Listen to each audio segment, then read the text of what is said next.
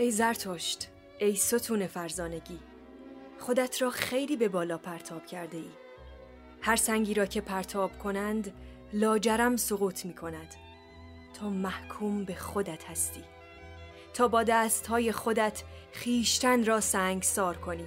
ای زرتشت تو سنگ را خیلی دور پرتاب کرده ای. اما همان بر سر تو سقوط می کند.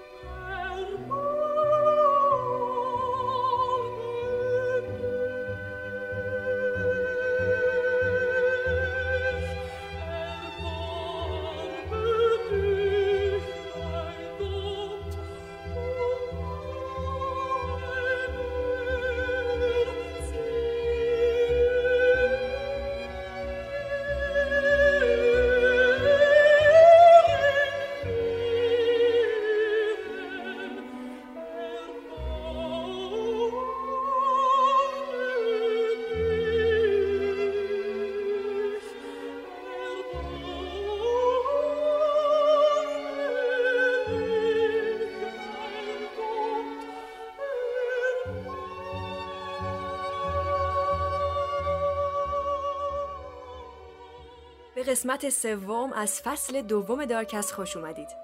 ممنونم که تا اینجا با من همراه بودید.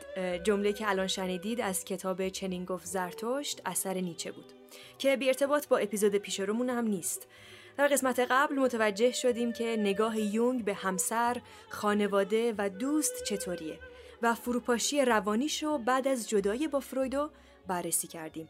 و از این قسمت وارد نظریات، بیمارهاش و اتاق درمانش میشیم. و از ناخودآگاه شخصی و کمی هم جمعی حرف می‌زنیم. این نکته خیلی مهمه که در نظر داشته باشید. یونگ خیلی از آرا و نظراتشو وقتی بیرون داد که داشت توی بیمارستان به ورکهلتسلی کارهای بالینی انجام می‌داد. یعنی با بیمارهایی که وضعیت وخیمی داشتن روانگسسته بودن اسکیزوفرنی داشتن یا مرزی بودن کار می‌کرد. برعکس فروید که زمان کمی توی بیمارستان اعصاب و روان کار کرده بود و تجربه های زیادی با بیمارهای روان گسسته نداشت و توی مطبش بیشتر بیمارهای روان نژند، هیستریک و وسواس ملاقات می‌کرد که شکل بالینی خاصی نداشتن و زندگیشون مختل نشده بود. خب یونگ از سال 1900 تا 1909 توی بیمارستان روانی تجربه کسب کرده بود. خودش می‌گفت به روان گسسته ها خیلی علاقه داره. وقتی بیمارای اسکیزوفرنیو می‌دید احساس می‌کرد خیلی راحت تر می‌تونه درکشون کنه. و روز به روز علاقش به بیمارای روان نژند کمتر می‌شد و زمانی که از فروید جدا شد تا آخرین روز کاریش فقط چند تا گزارش محدود از بیمارای غیر روان گسسته داشت برای اینکه مفهوم ناخودآگاه شخصی رو توضیح بدم به سراغ یکی از معدود گزارش های بیمار روان نجندش رفتم که به کمک کتاب روانشناسی زمیر ناخودآگاه به ترجمه محمد علی میری و در بخش ناخودآگاه جمعی کهن الگوها از کتاب کهن الگوهای یونگی اثر رابین رابرتسون ترجمه بیژن کریمی استفاده کردم. بشنویم.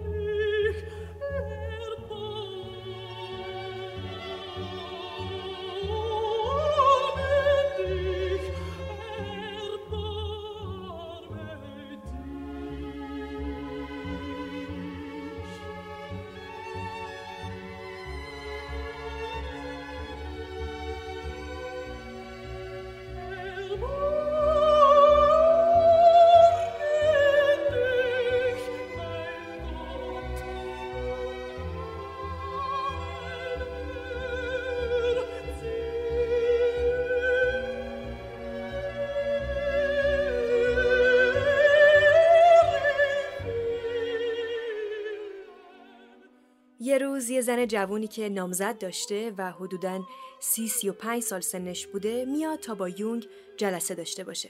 مورد هم اورژانسی بود چون به نظر می اومد دچار یه حمله حراس یا پنیک شده و خطرناک بود. داستان از این قرار بود که یه شب این زن رفته بود خونه یکی از دوستا شب نشینی.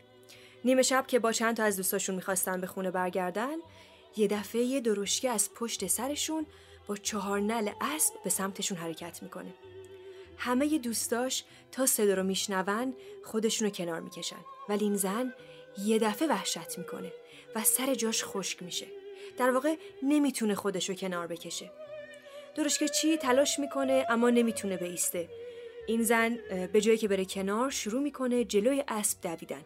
انقدر جلو میره که می‌رسه به رودخونه و تا می‌خواد خودشو از رودخونه بندازه پایین بقیه آبرا جلوشو می‌گیرن. حالا عقبه این زن بماند که چقدر شجاع بوده و زمان جنگ توی خیابونا میریخته و اعتراض می‌کرده. بدونی که ککش بگزه کنار اجساد مرد راه می‌رفته. یونگو به این واداشت که قضیه فراتر از این حرف است. این تضاد توی حراس افراطی و غیر منطقی که بهش فوبیا میگن ممکنه توی هر کسی وجود داشته باشه. اون چیزی که باعث ضربه هیجانی بیماریزا میشه در اصل شرایط خاص بیماره. یونگ با هوشمندی اومد بررسی کرد این صحنه درشکه توی چه چارچوبی اتفاق افتاده. متوجه شد به محضی که دختر صدای سم اسب شنید این حالتهای مرگ تپش قلب و تنگی نفس واسش بالا اومد و کلا اختیارش از دست داد. پس آمادگی قبلی در واقع وجود اسب توی این صحنه بوده. با پیگیری فهمید که قبلا هم اسب باعث شده جونش به خطر بیفته. واسه همین نسبت به این اتفاق پیش و پا افتاده عکس عملش انقدر غیر منطقی و اگزاجره بوده. خب این درسته که اتفاقی توی گذشته که با اسبا داشته باعث شده جونش به خطر بیفته و یه اثر عمیقی روش گذاشته اما یونگ قانع نشد که یه اشاره کوچیک مثل شنیدن سم اسب انقدر می‌تونه فرد و فلج کنه. پس کندوکاو توی روان این زن بیشتر انجام داد. مشخص شد که یه سری اختلال هایی داشته مثل اختلال های عشقی جنسی. اتفاق شگفت انگیز و بیمارگونه راجع به این زن این بوده که اسبایی که باعث شده بودن دچار وحشت بشه کاملا آروم بودن. پس داستان چی بود؟ این دختر پسری دوست داره و پسرم دوستش داره. می‌خوان با هم ازدواج کنن و خوشبخت بشن. یونگ راجع به همون شب جشن پرسید که کجا بوده؟ با کیا رفته بوده؟ و توی برگشت چه کسایی همراهیش کرده بودن. این جشن شبیه یه گودبای پارتی بوده. همون دوستشون که دعوت کرده بوده می‌خواسته به خاطر ناراحتی های عصبیش بره کنار یکی از چشمای آب مدنی خارج شهر. این زن ازدواج کرده بوده و دوست صمیمیش بوده. یه بچه داشته و می‌گفتن توی زندگیش خیلی خوشبخته. اما خب به نظر اقلانی نمیاد چون اگه خوشبخت بوده اختلال عصبی نمی‌گرفته و درمان نیاز نداشته. همون شب حادثه اسبها که زن حالش بد میشه دوباره برمیگردن خونه دوستشون تا استراحت کنه. اینجا بیمار حرفش رو قطع می‌کنه. سعی می‌کنه بحث و عوض کنه. اما یونگ متوجه این مقاومت میشه و سعی می‌کنه راز مگوی این زن رو فاش کنه. معلوم شد اون شب خاطر انگیز یه اتفاق میافته. صاحب خونه یعنی شوهر دوستش عشق آتشین چندین سالش رو به این دختر ابراز می‌کنه. اونم دقیقا موقعی که دوستش داشته می‌رفته سفر و از اونجا دور می شده. از این لحظه به بعد شرایط تنشزا و استراب آور توی بدن این دختر شروع میشه. این ابراز عشق مثل یه سائقه بوده که خورده توی فرق سرش و حسابی غافلگیر شده. اینکه به این شکل غافلگیر شده یه سری ریشه داره که یونگ طی جلسات آیندهشون این ریشه ها رو کشف می‌کنه. این دختر وقتی بچه بوده خلق و خوش و رفتارهاش خیلی پسرونه بوده. بازیهاش پسرونه بوده و هم بازیهاش هم پسر بودن. زنا رو هم مسخره می‌کرده. وقتی که به سن بلوغ می‌رسه یعنی سنی که دیگه کشش جنسی میل و رغبتش رو به مردا بیدار می‌کرده از مردم فرار می‌کنه. و از هر چیزی که بهش یادآوری می‌کرده سرنوشت زیستشناسانه زنانهی داره تنفر داشته و تحقیر می‌کرده در اصل توی یک دنیای خیالی زندگی می‌کرده که هیچ وجه اشتراکی با واقعیت زندگی نداشته و تا سن 24 سالگی از هر نوع واقعی که روح زنانه رو توش بیدار می‌کرده پرهیز می‌کرده تا اینکه با دو تا مرد آشنا میشه. یکی آقای الف که همین شوهر دوستش بوده و یک دوستی داشته همین آقای الف که آقای ب بوده و مجرد. از هر دوی این دو نفر خوشش می اومده رفته رفته فهمید که آقای ب جذابتر و دلپسندتر. بعد کم کم به هم نزدیک شدن و نامزد کردن. چون آقای ب و آقای الف دوستای صمیمی بودن هر بار که آقای ب رو ملاقات می کرد معمولا آقای الف هم اونجا بود و همدیگر رو می دیدن. اما نمی‌دونست چرا هر بار آقای الف رو می‌بینه دوچار حالتهای عصبی میشه. به هر حال یه بار با آقای الف و خانومش همین دوست صمیمیش میرن تعطیلات تابستونی کنار دریاچه. و وقت میگذرونن خانم الف هم که حالتهای عصبیش اوت کرده بوده توی خونه میمونه و این دوتا یعنی بیمار و آقای الف با قایق میرن وسط دریاچه. بیمار تعادلش رو از دست میده و به آب میفته. چون شنا بلد نبوده آقای الف با زحمت خیلی زیاد نجاتش میده و نیمه بیهوش اونو به قایق برمیگردونه. بعد هم توی آغوشش می‌گیره. خب این حادثه جرقه یک رابطه عاشقانه بوده. ولی هیچ وقت نخواسته باور کنه که عشقش چقدر عمیقه. چون همیشه عادت داشته همچین احساسهایی رو تحقیر بکنه یا ازشون فرار کنه. واسه اینکه خودش رو فریب بده یه مراسم نامزدی با آقای ب را میندازه. و هر روز به خودش تلقین می‌کنه که دوستش داره عاشقشه.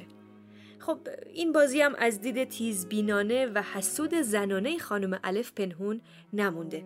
توی پرانتز بگم اینا دقیقا واژه ها و جمله های یونگه من هیچ دخل و تصرفی توی این لقب هایی که به زنا میده ندارم. به هر حال با شم زنانش تونست به راز این دو نفر پی ببره و واسه همین نیاز داشت به خارج سفر کنه.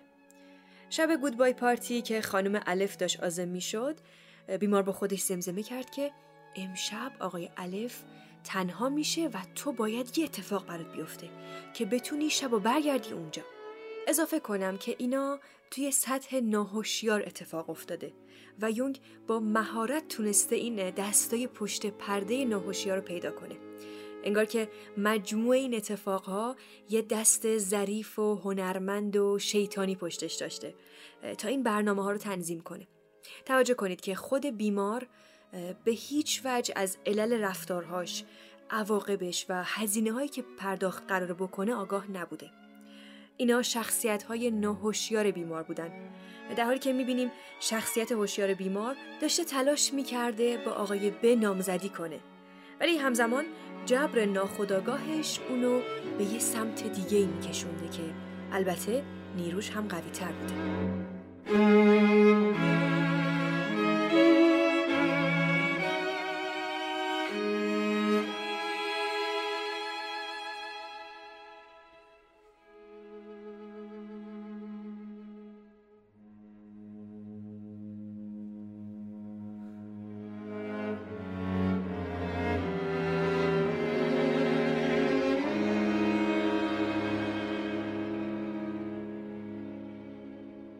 خداگاهی شخصی که مردا و زنای مدرن بهش افتخار می‌کنن یه امر زود گذره یعنی هیچ چیز پایداری وجود نداره که ما بتونیم مدام توی خود آگاهیمون حفظ بکنیم. یعنی همین الان حس امنیت یا شادی یا غمی که داریم تجربه می‌کنیم در رفته آمده ثابت نیست. نمی‌تونیم بگیم من اگر با فلانی ازدواج کنم چون اثر آگاهی و عقل و منطق و این چیزاست همه چیز داره خوب پیش میره. امنیت و آرامش من تضمین شده است. یونگ خود آگاهی و مثل یه قاب لغزنده تشبیه کرده که داره توی یه مسیری حرکت می‌کنه. یه موقع روشن میشه یه موقع نمیشه. پس از هیچ انسانی تا زمانی که نفس داره جان داره نمیشه انتظار داشت آگاهیش در همه حال کار کنه. یونگ میگه همه چیز از طریق ناخداگاهه که به خداگاهی می‌رسه نه برعکس. حتی راجع به حواس پنجگانه. ادراک ما از حواس پنجگانه. ما یه سری محرک رو از بیرون دریافت می‌کنیم. یه جایی توی مغز ما پردازش میشه بعد به سطح آگاهی میاد. یعنی میگیم اه رنگ این پیرن آبیه. اشیا و اتفاقایی که توی محیط میفته موقتا وارد خداگاهی میشن یا حتی ممکنه وارد نشن. توی نطفه خاموش بشن یا از خود آگاهیمون بیرون بزنن. مثلا توی بیمار یونگ و آقای الف اتش جنسی توی ادراک حسی این دختر ضبط شده. اما خود آگاهیش و نفی نیروهای زنانش این موضوع رو خط زده در حدی که اصلا وارد خود آگاهیش نشده. اما رفتاراش رو جهت داده. بدون اینکه آگاهی داشته باشه نقشه چیده تا شب و تنها کنار آقای الف بگذرونه. چیزایی که توی آگاهیمون هستن یا به طریقی ضبط میشن یا از بین میرن. مثلا بستن بند کفش رو در نظر بگیرید. برای اینکه بند کفشمون رو ببندیم اصلا لزوم یا ضرورتی نداره که خداگاه باشیم. می‌تونیم همزمان با تلفن حرف بزنیم یا به موسیقی گوش بدیم یا با دوستمون صحبت کنیم. تو همین حینم بند کفشمون رو ببندیم. البته اگه بخوایم و اراده بکنیم می‌تونیم از فرایند بستن بند کفش آگاهی پیدا کنیم. اما خیلی بهش نیازی نداریم یا حتی می‌تونیم توی ذهنمون مراحل بستن کفش مجسم کنیم و انجامش بدیم بدون اینکه به کفش دست بزنیم. رابطه بین خداگاه و ناخداگاه خیلی پیچیده است. یونگ عملا این رابطه رو واسه ما ساده سازی کرد برخلاف فروید برای اینکه بهمون ثابت کنه خود آگاهی همه روانمون نیست همه اون محتوایی که بهش میگیم ناخداگاهی فردی یه تعدادی رویداد هستن که توی زندگی اهمیت عاطفی داشتن و اینکه چقدر از این محتوای عاطفی به خود آگاهی فراخونده بشه تابع اهمیتیه که واسه فرد داره یونگ این رابطه بین ناخداگاه و خداگاه رو بر اساس انرژی روانی توضیح داد. میگه خاطرات وقتی به خود آگاهی گذرشون میفته که یه سطح بالایی از انرژی فراهم باشه. بعضی خاطرات هم هستن که اهمیت کمتری دارن و اصلا همین بی اهمیت بودنشون هست که باعث میشه فرد خیلی بهشون توجهی نکنه. پس اگه یه خاطره فراموش شده داشته باشیم الزاما به این معنا نیست که حتما یه بار عاطفی داشته یا دردناک بوده اما اگر برعکس باشه مثلا خاطره درد شکستن ساق پا یا مرگ یه عزیز خاطره تحقیر شدن یا ترد شدن توسط معشوقمون اینا ممکنه انقدر خاطرات تاثیرگذاری باشند که از اینکه ضبط نشدن ما در امان موندیم. این همون واپسرانی هست که فروید می‌گفت. یادتونه توی فصل اول در بخش مکانیسم های دفاعی من اینو توضیح دادم. اگه یه دفعه یه اتومبیل با سرعت و خطرناک به سمت ما بیاد حافظه خود آگاهمون تا اینجای تصویر استوب میشه و بقیه رو ضبط نمی‌کنه. و اگه ازمون بپرسن دقیقا چی شد اکثرا تا همینجا رو یادمونه. و هیچ خاطره از اینکه پرتاب شدیم بالا و افتادیم اون دست جدول نداشتیم. اینجا یه اتفاق خطرناک میفته بینش ما از خاطره با واقعیت تطابق نداره. این منظره خطرناکه چون ممکنه اصلا قادر نباشیم خاطره رو بازیابی کنیم. البته توی مواردی شاید این خاطره ها با هیپنوتیزم و حالت خلصه به خود آگاهی فراخونده بشن. اما تو این گیرودار یونگ یه بحثی رو پیش می‌کشه که متفاوت تره. بزرگتره. خب همه اینا رو که تا الان فرویدم گفته بود. حالا حرف جدید یونگ چیه؟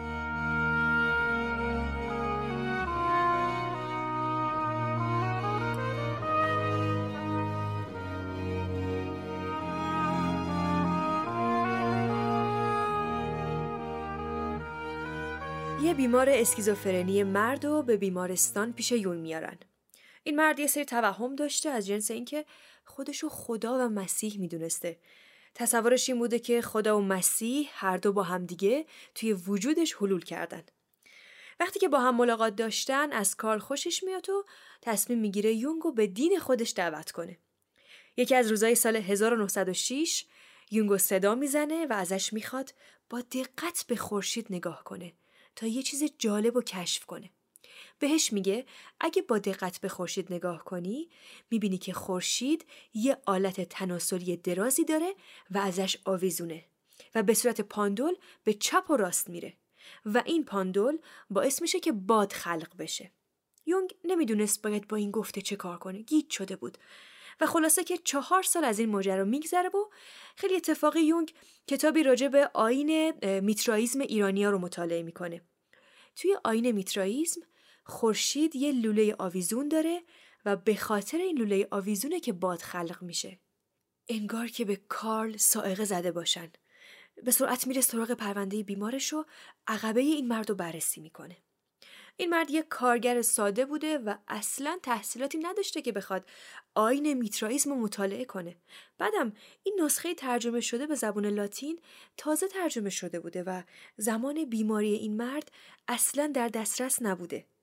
خلاصه که هیچ راهی واسه به دست آوردن چنین کتاب نادر علمی واسه همچین بیماری وجود نداشته که بخواد ایده های میترائیزم رو تقلید کرده باشه. تازه حتی خود یونگ هم وقتی با همچین اپیزودی از این بیمار مواجه شد هیچ دانش دقیقی از اسطوره شناسی نداشت قصه آلت تناسلی خورشید که باد و خلق می‌کرده بخشی از آین پاگوشایی توی دین میترائیزم بوده. آین پاگوشایی میترا یعنی مراسمی که یه عضو جدید به سازمان میپیونده. این بیمارم که تصور می‌کرده خداست و دنبال دستیار میگشته می‌خواسته یونگو به آینش دعوت کنه. ایده به ذهنش رسید که شاید بیمار به نحوی گوشه و کنار حافظه جمعی رو شنود کرده باشه. پس دست به کار شد و شروع کرد این نمادها رو توی بقیه ادیانم شناسایی کرد. نقاشی رو از قرون وسطا پیدا کرد که لوله درازی از اون آویزون بود و اورنگ الهی رو به تصویر کشیده بود. یک کبوتر یا مسیح کودک از اون واسه باربر کردن مریم سرازیر می شد. کبوتر هم که نماد رایج روح القدس در قرون وسطاست که به عنوان باد یا روح مقدس شناسایی میشه.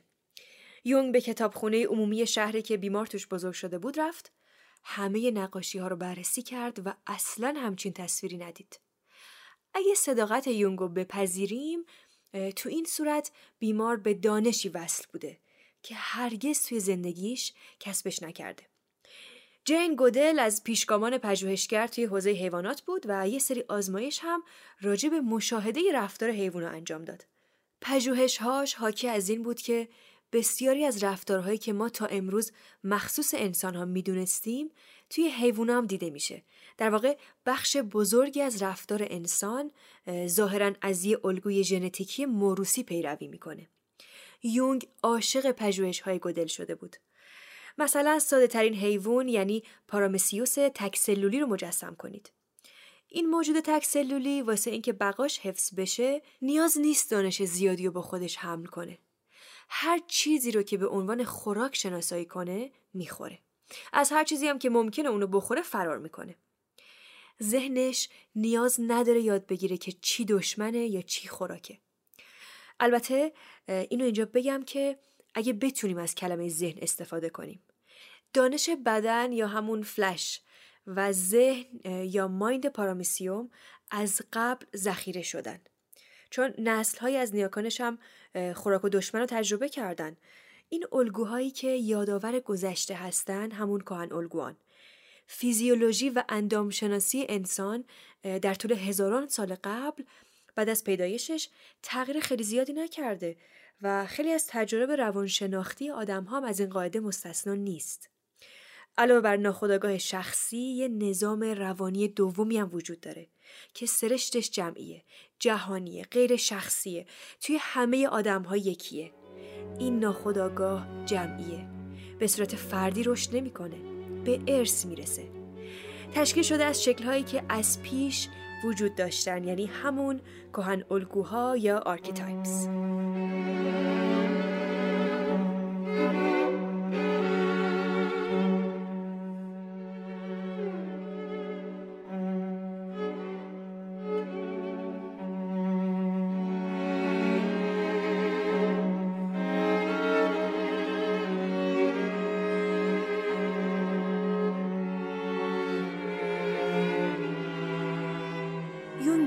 وجدان هم از اینجا نشأت می‌گیره یعنی توی تصویرهای آغازین آدمها و ذهن بشر وجود داشته و نفوذ خودشو در طول هزاران سال نشون داده بدون هیچ سختی و چالشی می‌تونیم بفهمیم که ابتدایی ترین و بدوی ترین ادیان توی دور افتاده ترین نقطه های جهان هم از این صورت های نخستین پیروی می‌کردن.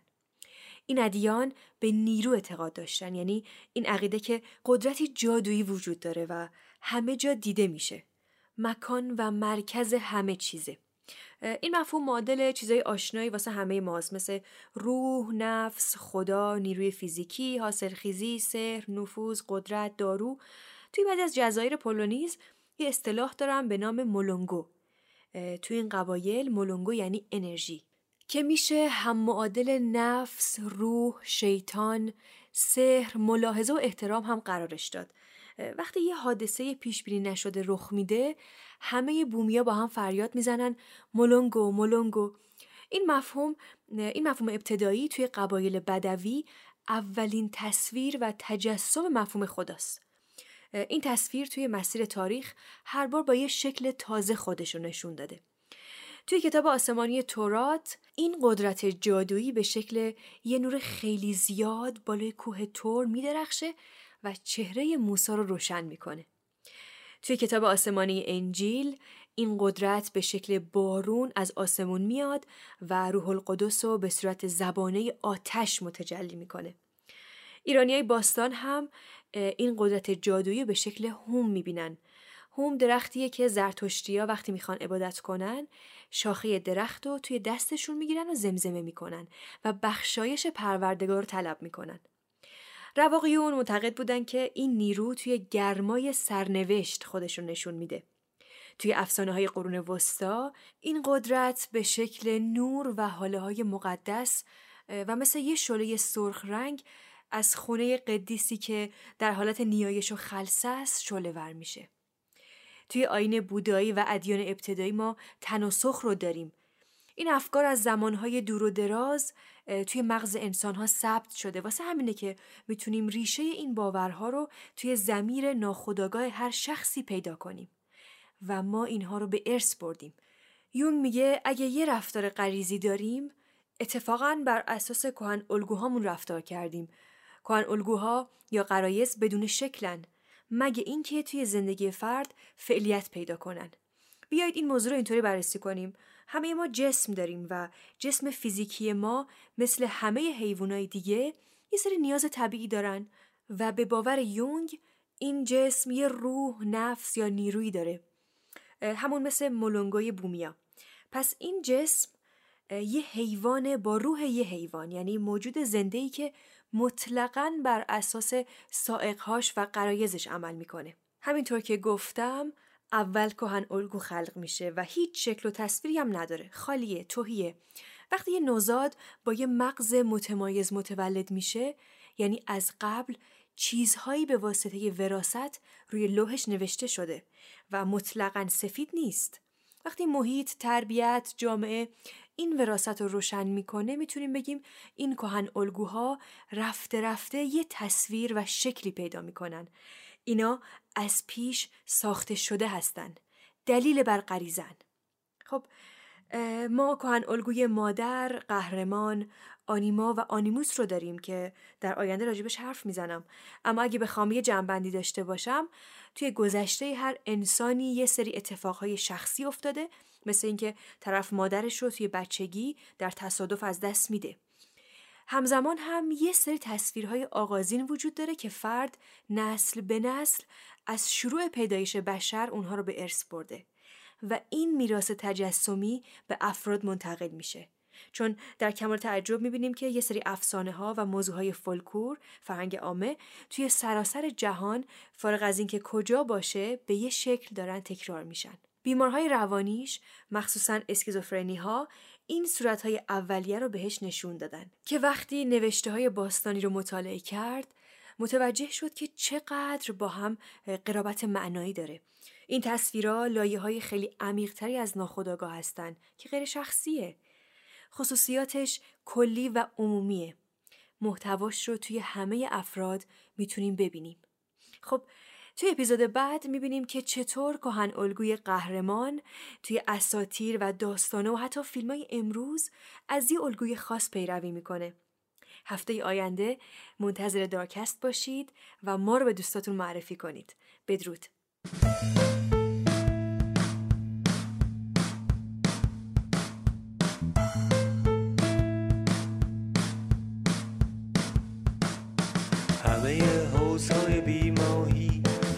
فرشتگان هر جایی همه رو فراموش می‌کنم نظر بنا گوش می‌کنم. همه مشکلات ذاتی همه مایات قاطی همه رو فراموش می‌کنم. ناز تو پاپوش می‌کنم. عزیزم.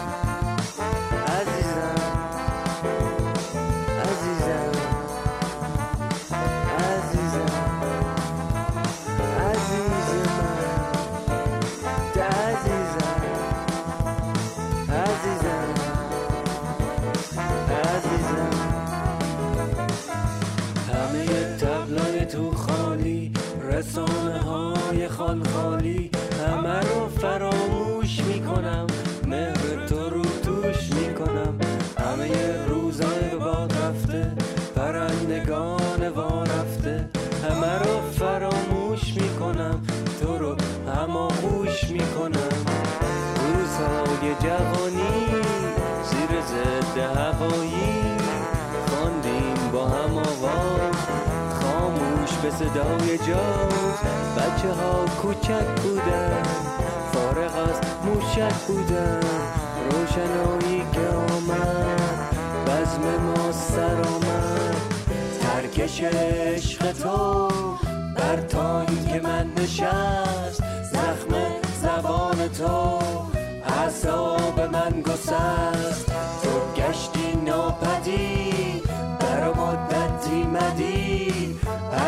سوی تو گشت. اثری از تو ندید.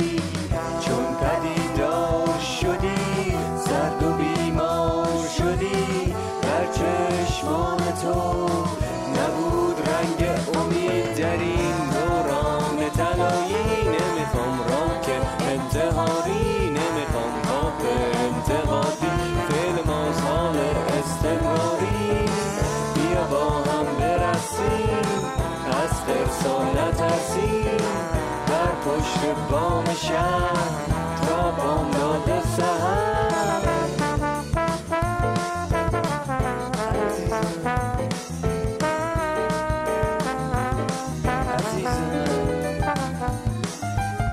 در